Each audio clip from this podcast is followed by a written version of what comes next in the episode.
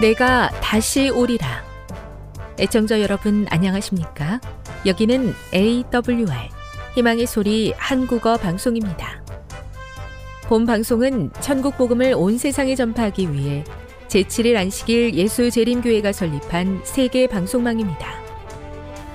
AWR 희망의 소리는 유럽, 라틴 아메리카, 아프리카, 러시아, 아시아의 방송망을 통해 전 세계에 복음을 전파하고 있습니다. AWR 아시아 희망의 소리 방송국은 한국어 방송을 매일 5시간씩 송출하고 있습니다. 희망의 소리 방송은 인터넷과 스마트폰을 통해서도 언제나 청취하실 수 있습니다. 들으실 수 있는 인터넷 주소는 awr.org입니다.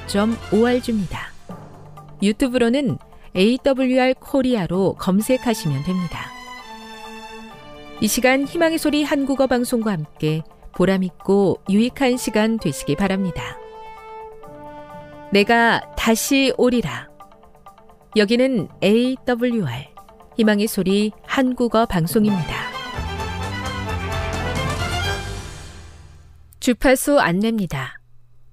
괌에서 송출하는 우리 방송은 한국 표준시로 새벽 1시 30분에 11,955kHz로 새벽 2시 30분에 15,530kHz로 새벽 5시에 9,700kHz로 3회에 걸쳐 송출하고 있습니다. 스리랑카에서 송출하는 우리 방송은 한국 표준시로 새벽 4시에 9,765kHz로 우즈베키스탄에서는 밤 9시에 15,530kHz로 타지키스탄에서는 밤 9시에 15,515kHz로 각각 1시간씩 방송하고 있습니다. 애청자 여러분의 많은 청취 바랍니다.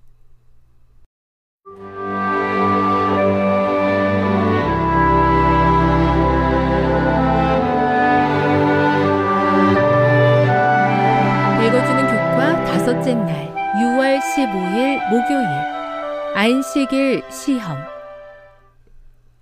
아마 지금도 이 임박한 박해의 무대가 마련되는 중일 것이다. 2012년 6월 6일 교황 베네딕토 16세는 로마의 성 베드로 광장에 모인 15,000명 이상의 사람들에게 일요일은 모든 사람을 위한 휴식의 날이 되어야 한다고 했다. 일요일을 수호하는 것이 인간의 자유를 수호하는 것입니다. 그래야 사람들이 자유롭게 가족과 하나님과 함께 할 수 있을 것이라며 그는 긴급하게 호소했다. 물론 이것은 안식일 계명처럼 사람들에게 이날을 지키라고 명령한 것은 아니지만 쉼의 날로서의 일요일 개념이 확실히 실제적인 문제인 것을 보여준다. 머지않아 법이 통과될 때에 양심적으로 하나님의 말씀을 따르고 참 안식일을 지키는 사람들은 사회의 최선의 유익에 반대하는 자라는 낙인이 찍힐 것이다. 이 위기의 때에 하나님의 신실한 백성은 그분의 은혜와 능력에 힘입어 주를 따르겠다는 확신에 굳게 설 것이다. 그들은 압력에 굴복하지 않을 것이다. 그들은 짐승의 표가 아닌 하나님의 인을 받게 될 것이다. 인장은 고대의 공문서의 진위를 증명하기 위해 사용되었다. 그렇다면 우리는 하나님의 율법에도 하나님의 인이 들어 있을 것이라고 짐작할 수 있다. 고대 인장은 독특하고 개별화된 표식이었다. 선지자 이사야는 증거를 싸매고 율법을 내 제자들 가운데에서 봉함하라고 말한다. 출애굽기 20장 8에서 11절을 읽어보라. 그대가 안식일 계명에서 찾은 성경적 인의 요소는 무엇인가? 안식일 계명은 다른 모든 계명과 어떻게 다른가? 넷째 계명에는 진품 인장이 가지고 있는 세 가지 요소가 포함되어 있다. 첫째, 인장 주인의 이름이 있다. 주 너의 하나님. 둘째, 임봉하는 자의 칭호가 있다. 지으신 여호와 또는 창조주. 셋째, 임봉하는 자의 영토가 표시된다. 하늘과 땅과 바다와 그 가운데 모든 것. 요한계시록 7장 2절 3절에 따르면 하나님의 이는 우리 마음의 상징인 이마에만 찍혀 있다. 하나님은 우리의 선택의 자유를 존중하신다.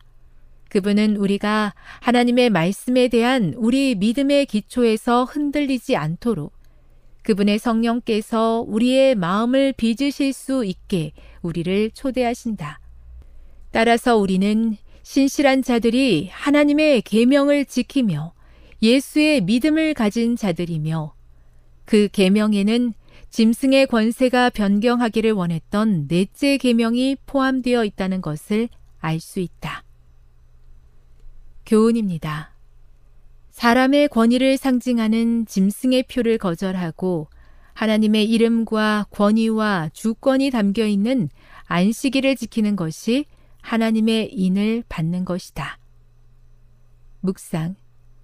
주변의 정세를 볼 때에 종교의 자유를 제한할 수 있는 어떤 상황이 조성되고 있다고 볼 수 있습니까? 그대가 사는 시대에 대해서 생각해 보십시오. 적용. 이것이 하나님께 속한 것임을 말해주는 하나님의 인장이 나의 삶의 요소들 속에는 어떻게 찍혀 있습니까? 영감의 교훈입니다. 하나님의 인을 받을 사람들. 넷째 계명을 지키는 대신에 국가의 법률과 일치되도록 거짓 안식일을 지키는 것은 하나님과 반대되는 세력에 충성하는 표가 되는 한편 하나님의 율법을 조차 참 안식일을 지키는 것은 창조주께 충성하는 증거가 된다.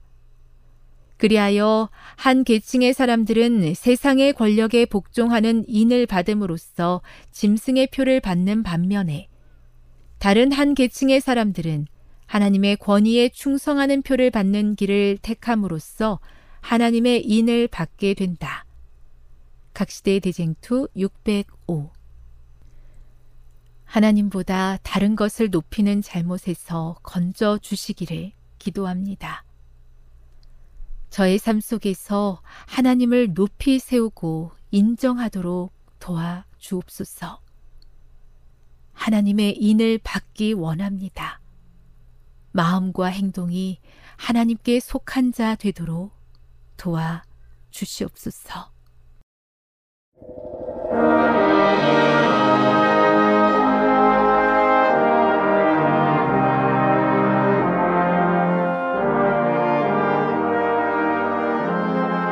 희망의 소리 정치자 여러분 주 안에서 평안하셨습니까?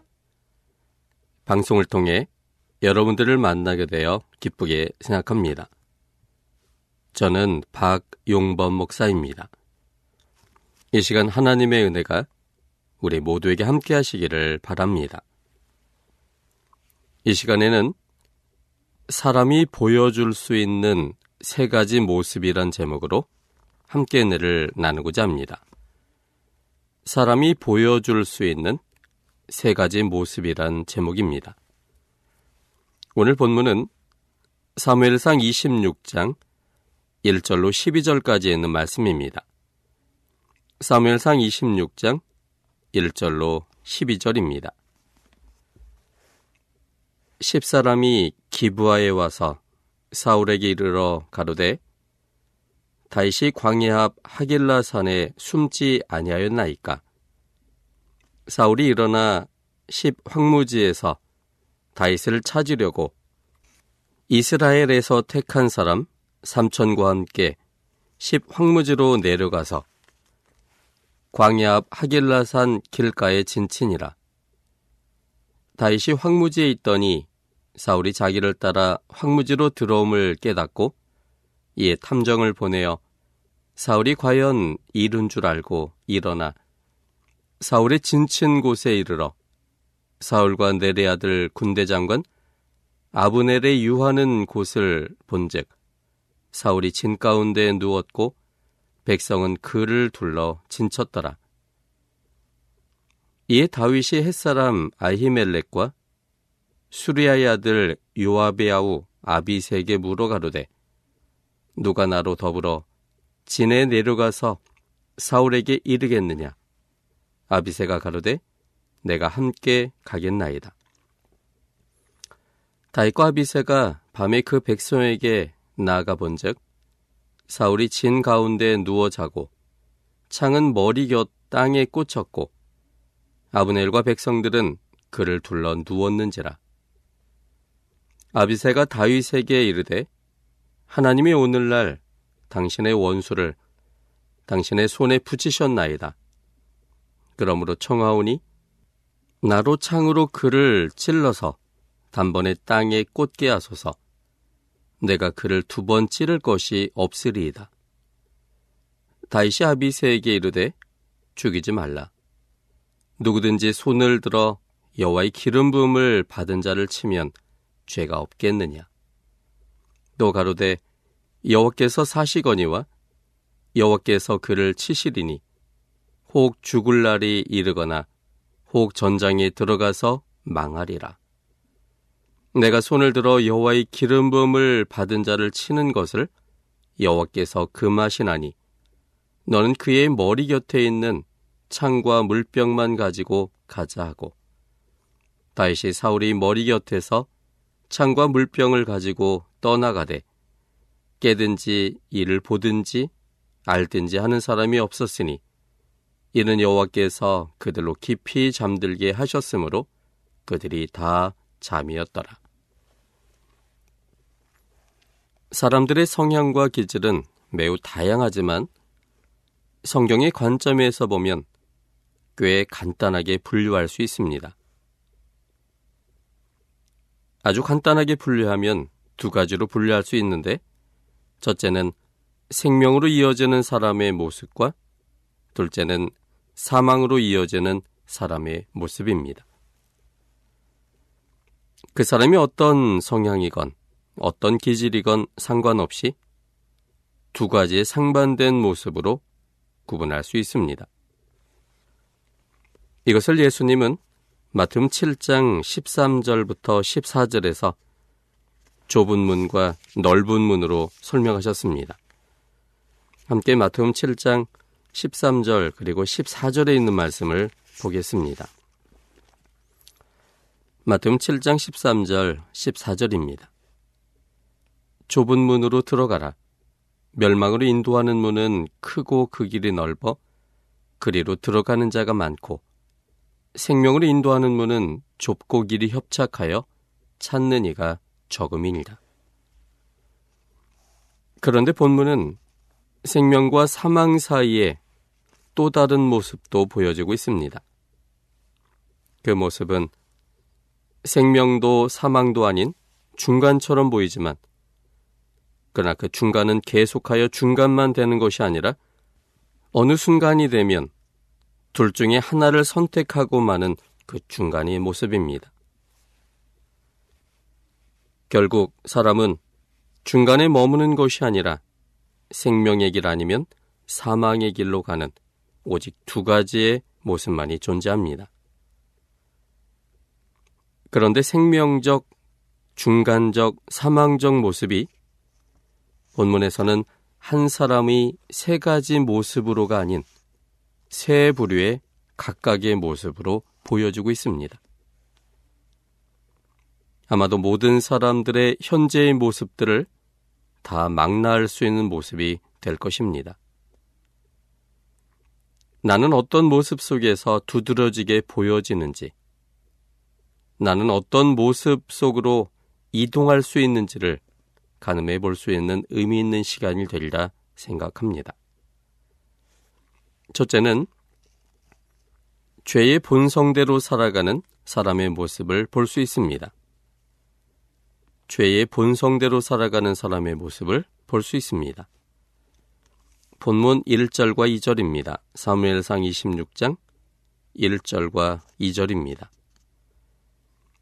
십사람이 기부하에 와서 사울에게 이르러 가로되 다윗이 광야 앞 하길라 산에 숨지 아니하였나이까 사울이 일어나 십 황무지에서 다윗을 찾으려고 이스라엘에서 택한 사람 3천과 함께 십 황무지로 내려가서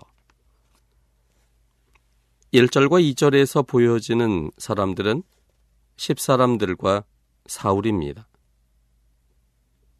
10사람들과 사울은 다윗을 죽이는 목적에 하나가 된 사람들이었습니다. 오늘 본문이 보여주는 이 상황이 불과 얼마 전에도 너무나 똑같이 발생했었습니다. 3일상 23장에 있는 말씀입니다.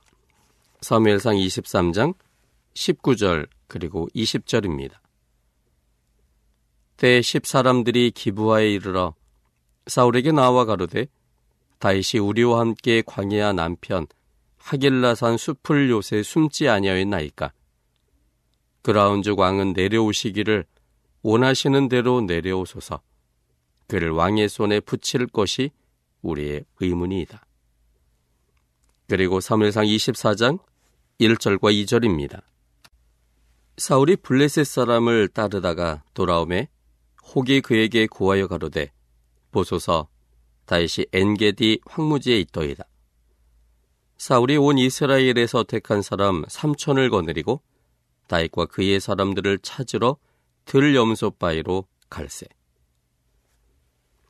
3천 명의 군사를 동원하여 다윗을 잡고자 했지만 잡지 못하고 오히려 사울이 죽을 수도 있는 상황 속에서 다윗은 사울을 살려주고 깍듯한 예를 갖추어서 서로 좋게 헤어졌었습니다. 사면상 24장 22절 사울은 다윗을 잡고자 일어섰지만 그러나 오히려 사울이 위험 속에 빠졌고 그러나 다윗은 사울에게 어떠한 해를 가하지 않은 이후에 그들은 서로 너무나 좋게 헤어졌습니다. 여기 사무엘상 24장 22절에 보면 다윗이 사울에게 맹세함에 사울은 집으로 돌아가고 다윗과 그의 사람들은 요새로 올라가니라. 그런데 이렇게 좋게 헤어졌었지만 얼마의 시간이 지나지 않아서 지난번 일이 또다시 반복된 것입니다. 얼마 전에 등장했던 십사람들, 그들은 다윗의 숨은 곳을 다시 알려줬고, 또 그때 지난번에도 십사람의 이 신고에 따라서 다윗을 잡기에 일어났던 사울은 또다시 똑같은 모습으로 다윗을 잡기에 일어납니다. 지난번 사건에서 사울은 진심으로 자신의 잘못을 뉘우치는 듯 보였습니다. 사무엘상 24장 16절에 보면 그때 사울은 눈물도 흘렸습니다. 16절 보면 다윗이 사울에게 이같이 말하기를 마침에 사울이 가로되 내 아들 다윗아 이것이 내 목소리니 하고 소리를 높여 울며 아들이라고 표현했고 또 소리를 높여 크게 울기까지 했습니다. 뿐만 아니라 다윗의 장례를 인정하기도 했습니다. 사무상 24장 20절에 보면 보라 나는 내가 반드시 왕이 될 것을 알고 이스라엘 나라가 뇌 손에 견고히 설 것을 아노니. 그런데 그랬던 사울의 태도는 다 잊혀지고 또다시 다윗을 잡기 위해 3천 명의 군사를 동원하고 있는 사울의 모습을 보게 됩니다. 십사람들도 마찬가지였습니다. 자신들의 고발로 인해 다윗을 잡을 수 있는 상황 속에서 하나님의 인도하심으로 다윗이 도망가는 것을 보았고 사울과 다윗이 서로 화해하는 모습을 보았음에도 불구하고 그들은 또다시 다윗의 위치를 사울에게 고발하였습니다. 사울과 십사람들은 왜 반복되는 모습을 보여주고 있는 것일까요?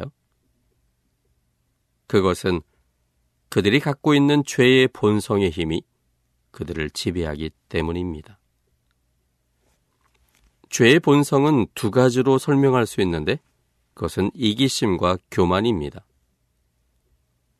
십사람들과 사울의 반복되는 행동의 내면에는 그들을 지배하는 죄의 본성인 이기심과 교만의 힘이 강력하게 그들에게 작용하기 때문입니다. 다윗을 고발하여 잡게 되는 포상금에 대한 이기심이 십사람들이 계속하여 다윗의 위치를 사울에게 알려주는 이유이며 하나님께서 세우시는 왕이라 할지라도 그것을 인정하지 못하는 사울의 교만심 그리고 자신의 아들에게 왕위를 물려주고자 했던 이기심이 계속하여 다윗을 잡고자 하는 이유였습니다. 십사람들이나 사울의 모습은 그들에게만 특별하게 보여주는 모습이 아니라 모든 사람들의 일반적인 모습이라는 사실입니다. 하나님을 알지 못하는 모든 사람들과 하나님을 알지만 전적으로 순종하지 않는 사람들의 전형적인 모습입니다. 이제 우리는 그런 사람들의 모습을 이 발람과 발락의 모습을 통해서 좀 살펴보려고 합니다. 민수기 22장에 있는 말씀입니다. 민수기 22장 7절과 8절입니다. 모압 장로들과 미디안 장로들이 손에 복술의 예물을 가지고 떠나 발람에게 이르러 발락의 말로 그에게 고함해 발람이 그들에게 이르되 이 밤에 여기서 유숙하라. 여호와께서 내게 이르시는 대로 너에게 대답하리라. 모압 귀족들이 발람에게서 유하니라. 발람은 하나님의 선지자로서 그가 예언하며 말한 대로 이루어진다고 사람들은 믿고 있었습니다. 그래서 이 모아방이었던 발락은 발람을 이용하여 이스라엘을 저주하게 만들어서 결국 이스라엘이 멸망하기를 원했습니다. 그래서 이 모압 장로들과 미디안 장로들에게 이 손에 많은 예물을 가지고 발람을 만나게 했고 그래서 발락이 원하는 대로 이 발람이 하나님의 이름으로 이스라엘을 저주하도록 그렇게 요청했습니다. 그런데 발람은 그 요청에 잠시 머물러 기다리라고 했습니다. 그 밤에 여호와 하나님께서 자신에게 어떤 대답을 줄지를 기다렸다가 그 이야기를 들은 후에 너희에게 알려주겠다고 얘기했습니다. 그리고 12절에 보면 드디어 하나님께서 발람에게 말씀하셨습니다. 하나님이 발람에게 이르시되 너는 그들과 함께 가지도 말고 그 백성을 저주하지도 말라. 그들은 복을 받은 자니라. 하나님께서 발람에게 말씀하신 대로 발람은 이 모압 왕의 심부름을 온 모압 장로들과 미디안 장로들에게 그렇게 하나님의 뜻을 분명히 증거했습니다. 그런데 민숙 24장 10절로 11절에 보면 이 발락의 요청은 또다시 계속됩니다. 민숙 24장 10절 11절입니다. 그러므로 그대는 이제 그대의 곳으로 달려가라. 내가 그대를 높여 심히 존귀케 하기로 뜻하였더니 여호와가 그대를 막아 존귀치 못하게 하셨도다. 발람이 발락에 이르되 당신이 내게 보낸 사자들에게 내가 고하여 이르지 아니하였나이까.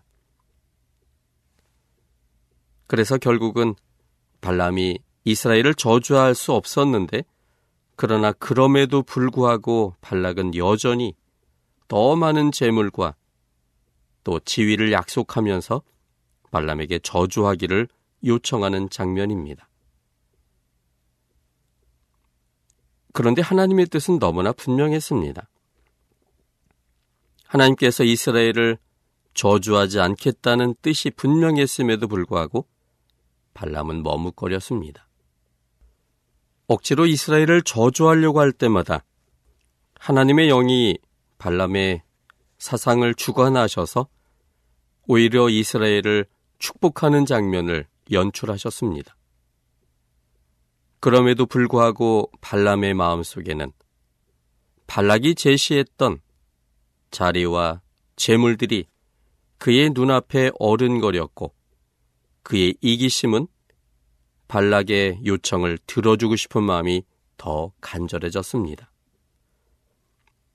그래서 하나님은 언제나 발람을 통하여 이스라엘에게 복을 허락하셨지만 그는 결국 발락이 원하는 대로 이스라엘이 어떻게 하나님으로부터 분리될 수 있는지에 대한 그 비결을 이야기해 줍니다. 그 비결은 민숙이 25장이었습니다. 그것은 우상숭배에 이스라엘의 유력한 지도자들을 초청하여 이방인의 우상숭배 속에 있는 그 음행에 빠지게 하는 것이었습니다. 민숙이 25장 1절부터 9절까지 있는 말씀을 함께 보겠습니다. 이스라엘이 시딤에 머물러 있더니 그 백성이 모함 여자들과 음행하기를 시작하니라. 그 여자들이 그 신들에게 제사할 때 백성을 청함에 백성이 먹고 그들의 신들에게 절함으로 이스라엘이 바알불에게 부속된지라. 여호와께서 이스라엘에게 진노하시니라.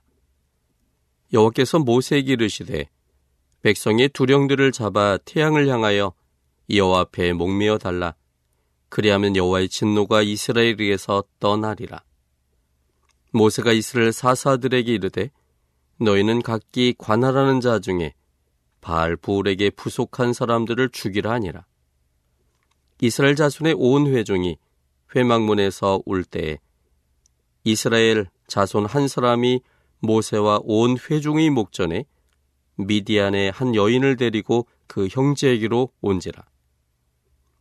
제사장 아론의 손자 엘라사리 아들 비느아스가 보고 회중의 가운데서 일어나 손에 창을 들고 그 이스라엘 남자를 따라 그의 막에 들어가서 이스라엘 남자와 그 여인의 배를 꿰뚫어서 두 사람을 죽이니 연병이 이스라엘 자손에게서 그쳤더라. 그 연병으로 죽은 자가 2만 4천 명이었더라. 결국은 발람의 계기를 통해서 이스라엘 백성들이 우상 숭배에 빠지게 되었고 그때 하나님과의 분리로 인하여 결국 연병으로 죽은 사람이 2만 4천 명이나 되었습니다. 이 모든 일은 발람으로 인한 것이었습니다. 민수기 31장 16절입니다. 보라 이들이 발람의 꾀를 쫓아 이스라엘 자손으로 부울의 사건에 여호와 앞에 범죄케 하여 여호와의 회중에 연병이 일어나게 하였느니라. 발람의 꾀로 인하여 이스라엘 백성들 2만 4천 명이 죽게 되었고 그래서 저주하지 못했던 이스라엘 백성들이 스스로가 우상 숭배에 빠짐으로 하나님과 분리되어 이스라엘에게는 치명타가 되었습니다. 그렇다면 발람은 발락에 의하여 약속된 지위와 또 재물을 얻고 평안한 삶을 살게 되었을까요? 전혀 그렇지 않았습니다. 여기 민수기 31장 8절에 보면 발람의 운명이 기록되어 있습니다. 그 죽인 자 외에 미디안의 다섯 왕을 죽였으니 미디안의 왕들은 에이와 레겜과 수루와 후루와 레바이며 또 부울의 아들 발람을 칼로 죽였더라. 미디안 왕들이 죽을 때 그때 함께 부울의 아들 발람도 칼에 죽게 됐습니다. 하나님께서 복주 시기를 작정하신 이스라엘 백성들에 대하여 왜 발락은 계속하여 그들을 저주하도록 그렇게 발람에게 요청했을까요? 또 발람은 하나님께서 이스라엘 백성들을 저주하지 않을 뿐만 아니라 복 주신다는 사실을 알고 있음에도 불구하고 하나님의 뜻을 거슬려서 계속하여 발락의 요청을 들어주고자 요청했을까요? 결국은 그들의 모든 시도가 죽음으로 끝남에도 불구하고 그들은 계속하여 그들이 원하는 것들을 시도하는 일을 반복하고 있는 것일까요? 그 이유는 그들 두 사람이 이 발락과 발람이 두 사람이 죄의 본성대로 살아가는 사람의 모습이었기 때문이었습니다. 발락과 발람은 그들의 죄의 본성인 교만과 이기심에 자극되어 이스라엘 백성들을 없애버리고자 하는데 그들의 목적이 일차였기 때문에 그들은 협력했던 것입니다. 그들의 계획이 번번이 실패로 돌아갔지만 그들의 마음속에 계속하여 그들에게 자극했던 죄의 본성은 그들의 계획이 실패했다 할지라도 그 실패로 끝나지 않고 또 다른 일을 지속적으로 해내고 만 것입니다. 하나님을 의식하지 않는다면 죄의 본성의 힘은 언제나 그들을 자극하게 만들며 그것은 그들이 죽기까지 지속될 것입니다. 이처럼 죄의 본성은 너무나 강력합니다. 교만과 이기심의 이 죄의 본성은 사람 스스로는 그것을 극복할 수 있는 사람이 존재하지 않습니다. 성경은 이 죄의 본성의 힘을 사람 스스로는 이길 수 없다라고 분명하게 말하고 있습니다. 예레미야 13장 23절에 있는 말씀입니다. 예레미야 13장 23절입니다. 구수인이 그 피부를 표범이 그 반점을 변할 수 있느뇨? 할 수 있을진데 악에 익숙한 너희도 선을 행할 수 있으리라. 구수인이 그 피부를 희게 할 수 없습니다. 구수인은 피부가 까만 사람들인데 본래적으로 가지고 나온 그들의 피부 색깔을 그들의 어떤 노력으로도 바꿀 수가 없습니다. 표범은 태생적으로 반점을 가지고 태어납니다. 그런데 표범이 아무리 노력한다 할지라도 태생적으로 이미 가지고 나온 그 반점을 변하게 할 수 없습니다. 반점을 가지고 평생 사는 것은 표범의 운명입니다. 그런데 만약 구수인이 태생적으로 가지고 나온 그 까만 피부를 바꿀 수 있다면 표범이 태생적으로 이미 가지고 나온 그 반점을 변하게 할 수 있다면 악에 익숙한 너희들도 선을 행할 수 있으리라고 성경은 기록하고 있습니다. 그러므로 구수인은 피부를 변하게 할 수 없습니다. 표범도 그 반점을 변하게 할 수 없습니다. 마찬가지로 악에 익숙한 우리들도 선을 행할 수 없는 것입니다. 여기에 그 악은 사단으로 인해서 만들어진 하나님 보시기에 죽어져 있는 상황입니다. 죽어 있는 사람이 우리 스스로가 하나님 보시기에 선인 생명의 일을 할 수 없다는 사실입니다. 또한 로마서 7장 15절에 있는 말씀입니다. 로마서 7장 15절. 나의 행하는 것을 내가 알지 못하노니 곧 원하는 이것은 행하지 아니하고 도리어 미워하는 그것을 함이라. 내 속에 새로운 생명의 소리가 들리지만 이미 익숙해진 죄의 본성의 힘이 그것을 우리가 하지 못하게 만들고 오직 죄된 일만 하도록 하고 있다고 말합니다. 17절 이제는 이것을 행하는 자가 내가 아니요 내 속에 거하는 죄니라 죄의 본성이 자꾸 나에게 죄의 일 즉 사망의 일을 하도록 나를 지속적으로 호소하고 감화한다는 얘기입니다. 18절로 20절 내 속곧 내 육신에 선한 것이 고하지 아니하는 줄을 아노니 원함은 내게 있으나 선을 행하는 것은 없노라. 내가 원하는 바 선은 하지 아니하고 도리어 원치 아니하는 바 악은 행하는도다. 만일 내가 원치 아니하는 그것을 하면 이를 행하는 자가 내가 아니요 내 속에 거하는 죄니라. 그래서 23절에 보면 내 지체 속에서 한 다른 법이 내 마음의 법과 싸워 내 지체 속에 있는 죄의 법 아래로 나를 사로잡아 오는 것을 보는도다. 내 속에는 두 가지의 영의 전파가 있습니다. 하나는 성령으로 인한 생명의 전파이며 또 하나는 사단으로 인한 악의 전파입니다.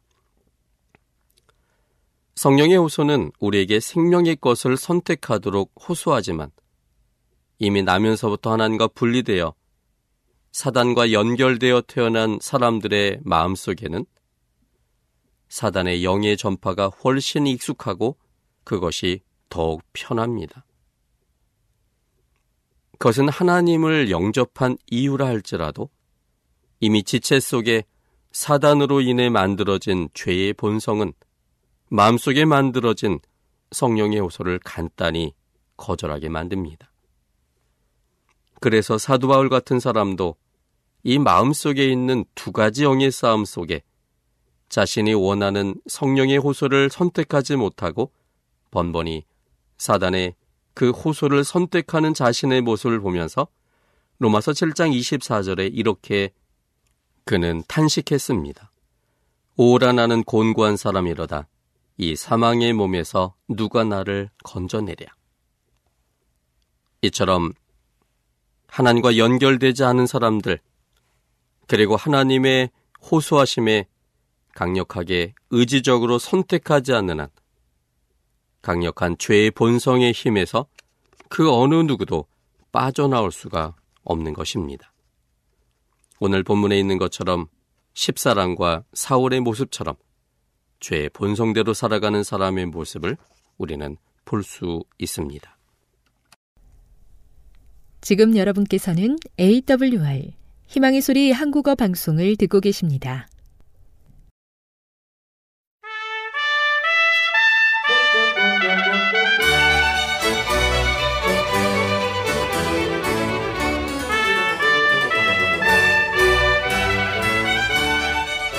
시청자 여러분 안녕하십니까? 걸어서 성경 수어로 시간 출발하겠습니다. 목사님 안녕하세요. 안녕하세요. 네 목사님 지난 시간에 저희들은 예수님께서 첫 이적을 베푸셨던 가나의 혼인 잔치에 열렸던 가나를 이렇게 목사님께 소개받고 이야기를 들었습니다. 목사님 그런데 어, 많은 그리스도인들이 궁금해하는 것 가운데 하나가 우리 성경에는 분명히 포도주라고 되어 있는데 왜 목사님은 포도즙으로 말씀하시는가?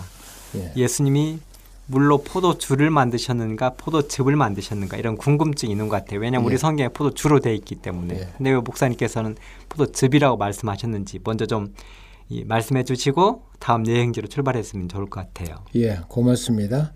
성경은 뭐 구약이나 신약에 그 포도주로 이렇게 번역이 되어 있습니다만 실질적으로는 포도즙입니다. 왜 그러냐 하면은 어, 이 당시에 포도즙을 짜는데 대개 다 이렇게 포도즙 짜는 것은 어, 넓게 포도주 포도를 이렇게 놓고 거기를 막 이렇게 발로 밟아서 이 포도즙이 쭉 내려와서 한쪽으로 모여서 이렇게 흘러서 아 그것을 그 봤습니다. 그때는 포도즙입니다. 그러나 오늘날처럼 이 포도즙을 만드는 기술이 이 성경 시대에는 없었습니다. 요즘은 어, 포도를 이렇게 끓여서 짜서 즉시 받아서 병에 넣어서 소독된 병에 넣어서 초댐을 하고 그렇게 해서 어, 1년을 둬도 포도즙입니다. 그러나 그 당시에는 아침에 포도즙을 만들었지만은 벌써 아마 저녁이 되고 그 이튿날이 되면은 이 발효가 돼 가지고 포도주가 되는 겁니다. 주가 된다 이 말이에요. 그래서 어 주가 되기 전에 포도주가 되기 전에 포도즙을 어, 먹는 것이 그렇게 관례였습니다.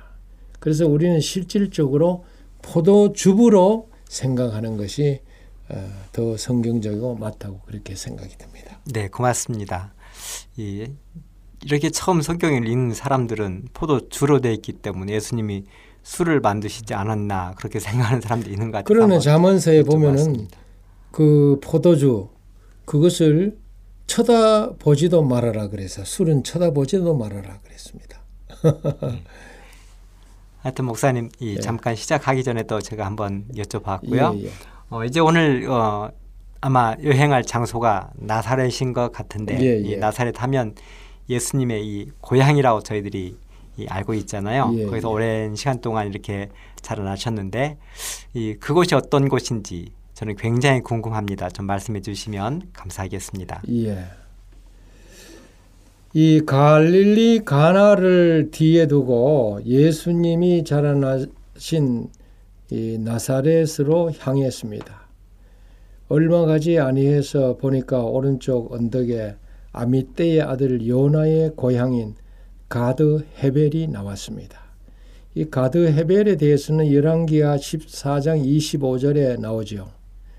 요나의 무덤이 아직도 거기에 있다고 합니다. 그러나 아, 우리는 그곳은 들리지를 못하고 계속해서 나사렛을 향해서 갔습니다. 가나에서 한 6km, 어, 우리나라로 말하면 한 15리 정도 떨어져 있는 곳이 나사렛인데요. 예수님께서 어, 그분의 생애의 대부분을 사신 고향입니다. 우리는 가버나움을 제2 고향으로 이야기를 하고 나사렛은 예수님의 제일 고향으로 그렇게 에, 보고 있습니다. 갈릴리의 산들로 이 나사렛이 둘러져 있는데 해발 375m의 작은 언덕 위에 소재해 있습니다. 언뜻 이렇게 보면은 나사렛은 여느 동네와 별 다를 바 없습니다.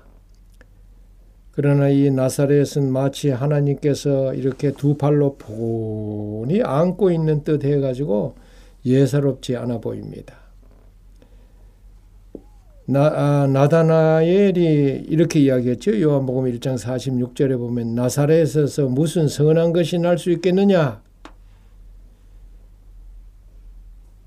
이 말을 했을 당시에 나사렛은 약 한 400여 명이 모여 사는 작은 동네였습니다. 그리고 이 동네가 아, 이 말로 봐서는 보잘것 없고 어 그리고 어좀 도덕적으로 타락했던 그 당시로 봐서는 타락했던 그런 어 도시였다고 생각이 됩니다. 그러니 나사렛에서 무슨 선한 것이 날 수 있겠느냐 그렇게 나다나엘이 이야기한 것입니다. 오늘날은 인구가 수만 명이나 되는데 아랍 기독교인들과 유대인들이 섞여 살고 있습니다. 복잡한 아랍 시장을 거쳐서 이제 언덕에 올라서 봤습니다. 멀리 보니까 이스라엘 평야가 보였습니다. 거기에 아주 우람하고 장중한 교회가 서 있는데 가톨릭 프란시스코파에 속하는 수테지 교회입니다. 마리아에게 처녀 출생을 알린 에, 그 사실을 기리는 교회입니다. 누가복음 1장 26절부터 38절에 에, 나오죠.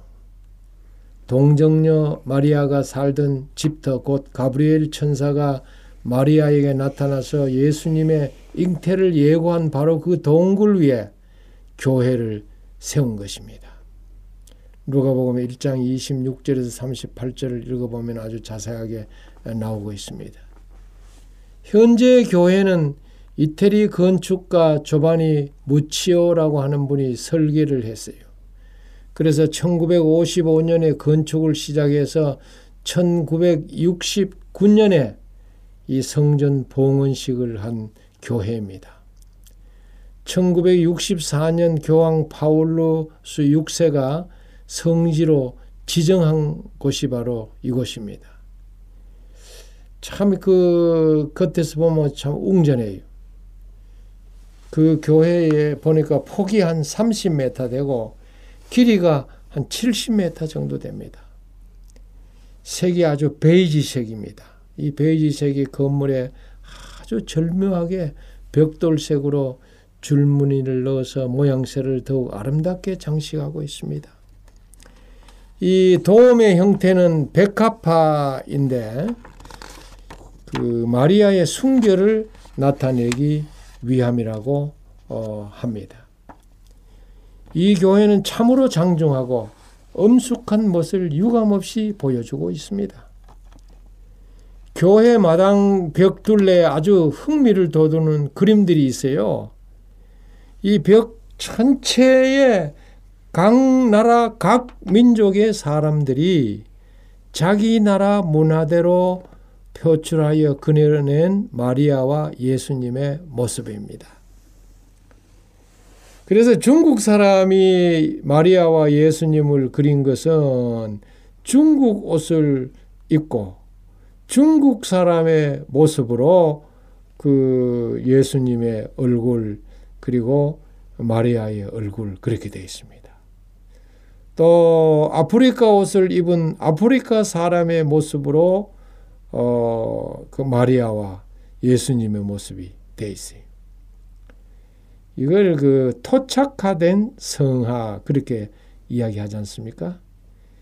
이렇게 세계 여러 나라로 토착화된 성화로 어, 거기는 아주 가득했습니다.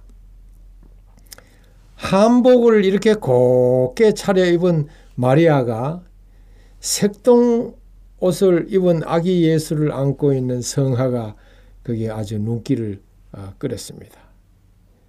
가톨릭 부산교구에서 보낸 모자이크 성화입니다.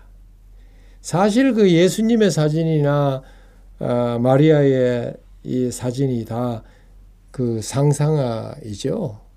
그 실물을 그린 것은 아닙니다.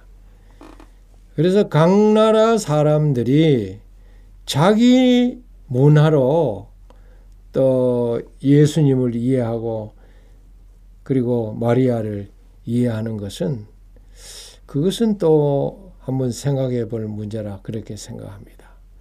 아, 그렇게 할 때에 복음이 더 어, 그들에게 다가가고 그 쉽게 전도할 수 있는 방법 중에 하나 아닌가 그렇게 생각합니다. 그러나 한국에는 이 서양화가 그대로 유럽화가 그대로 어, 아주 판을 치고 있죠. 교회 정면을 이렇게 봤더니 여러 부조가 아, 새겨져 있는데 윗부분에 가, 가브리엘 천사와 마리아의 모습이 있고 그 밑에 보니까 사복음서의 상징들이 있었습니다. 그리고 육중한 청동문에는 예수님의 일생을 부조해 놓았습니다. 문기둥 벽을 보니까 제자들이 부조되어 있었습니다. 그리고 문을 이렇게 밀어 제치고 아주 육중한 문이에요. 안으로 들어섰습니다. 역시 거기 예배당 안에도 각종 토착화 성화들이 벽면을 가득 채우고 있었습니다. 바닥에 히라버로 AD 427년에 예루살렘 교회 책임자인 코논이라고 하는 분이 이 교회를 기증한다는 그런 어, 글이 모자이크돼 있었습니다.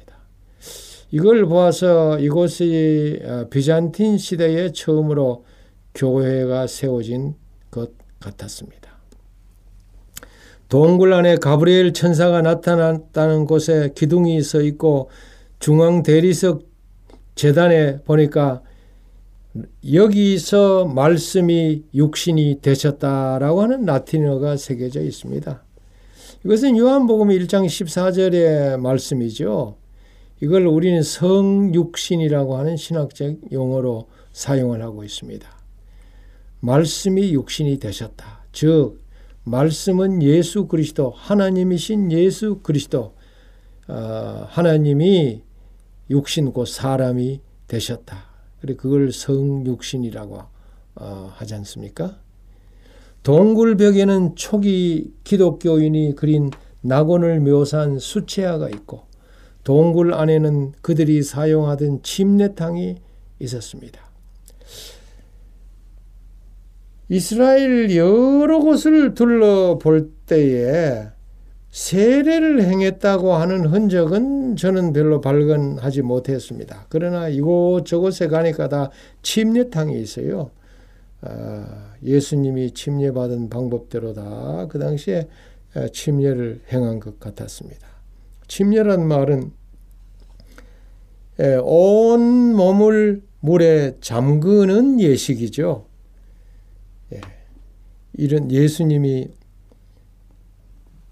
요단 강에서 아, 요한에게 침례 요한으로부터 침례를 받은 아, 그와 같은 모습으로 어, 과거에 다 그렇게 침례를 받았다고 하는 흔적이 이 침례탕이 증명을 하고 있었습니다.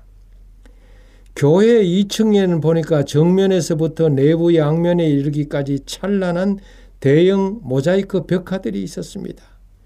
교회 2층에서 북쪽 문으로 나서니 150m 정도 떨어진 곳에 예수님께서 부모님과 함께 목수일을 하시면서 어린 시절을 어, 보내신 집터 위에 성 요셉 교회가 세워져 있었습니다. 이 교회는 1914년에 봉헌이 됐습니다. 교회 지하실을 둘러봤더니 초대 교인들이 사용하던 사방 2m 크기의 침례탕이 거기에도 있었습니다. 그리고 곡식 저장소와 물 저장소가 남아 있었습니다.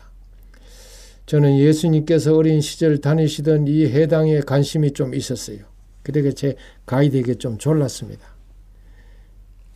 예수님이 어린 시절 다니던 유대 해당으로 우리를 좀 인도해 주시오.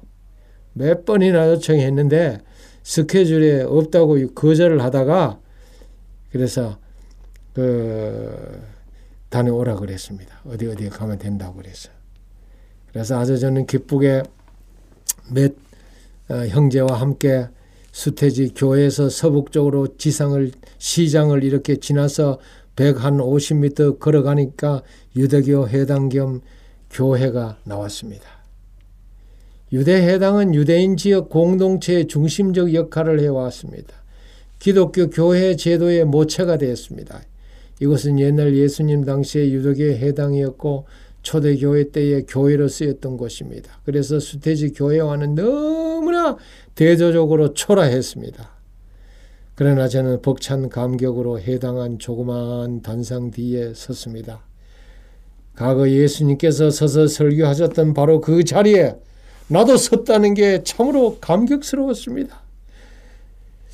그때 성경을 제가 가지고 가지 않았어요. 아, 이 어떻게 하나 둘러보니까 누가 보면 4장 16절부터 생각하면서 벽에 걸린 액자를 가만히 보니까 거기에 영어로 적힌 이사야 61장 1, 2절이 거기에 있었어요. 아, 바로 이거구나 하고 제가 예수님처럼 그곳에서 읽었습니다. 단상에서 주 여호와의 신이 내게 임하였으니 이는 여호와께서 내게 기름을 부으사 가난한 자에게 아름다운 소식을 전하게 하려 하심이라.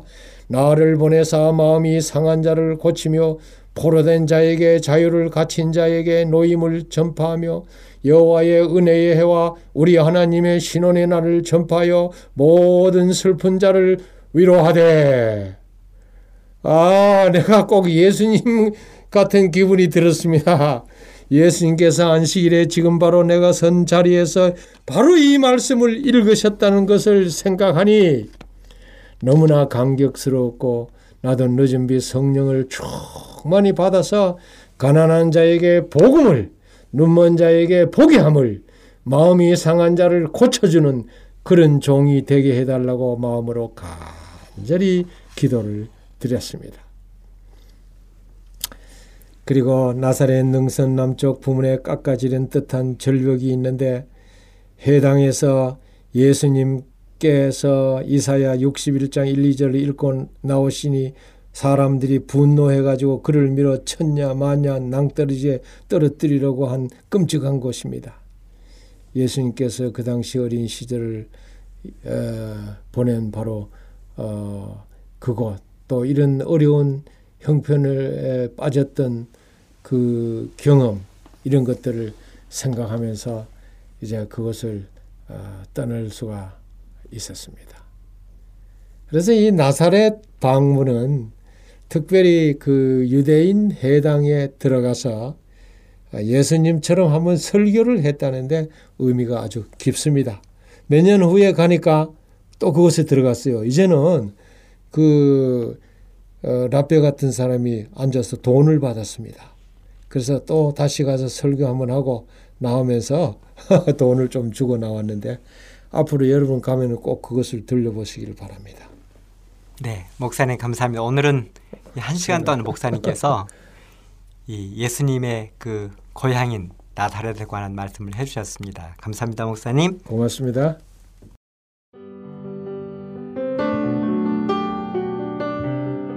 행복한 시간 되셨습니까? 지금까지 여러분께서는 AWR 희망의 소리 한국어 방송을 청취하셨습니다.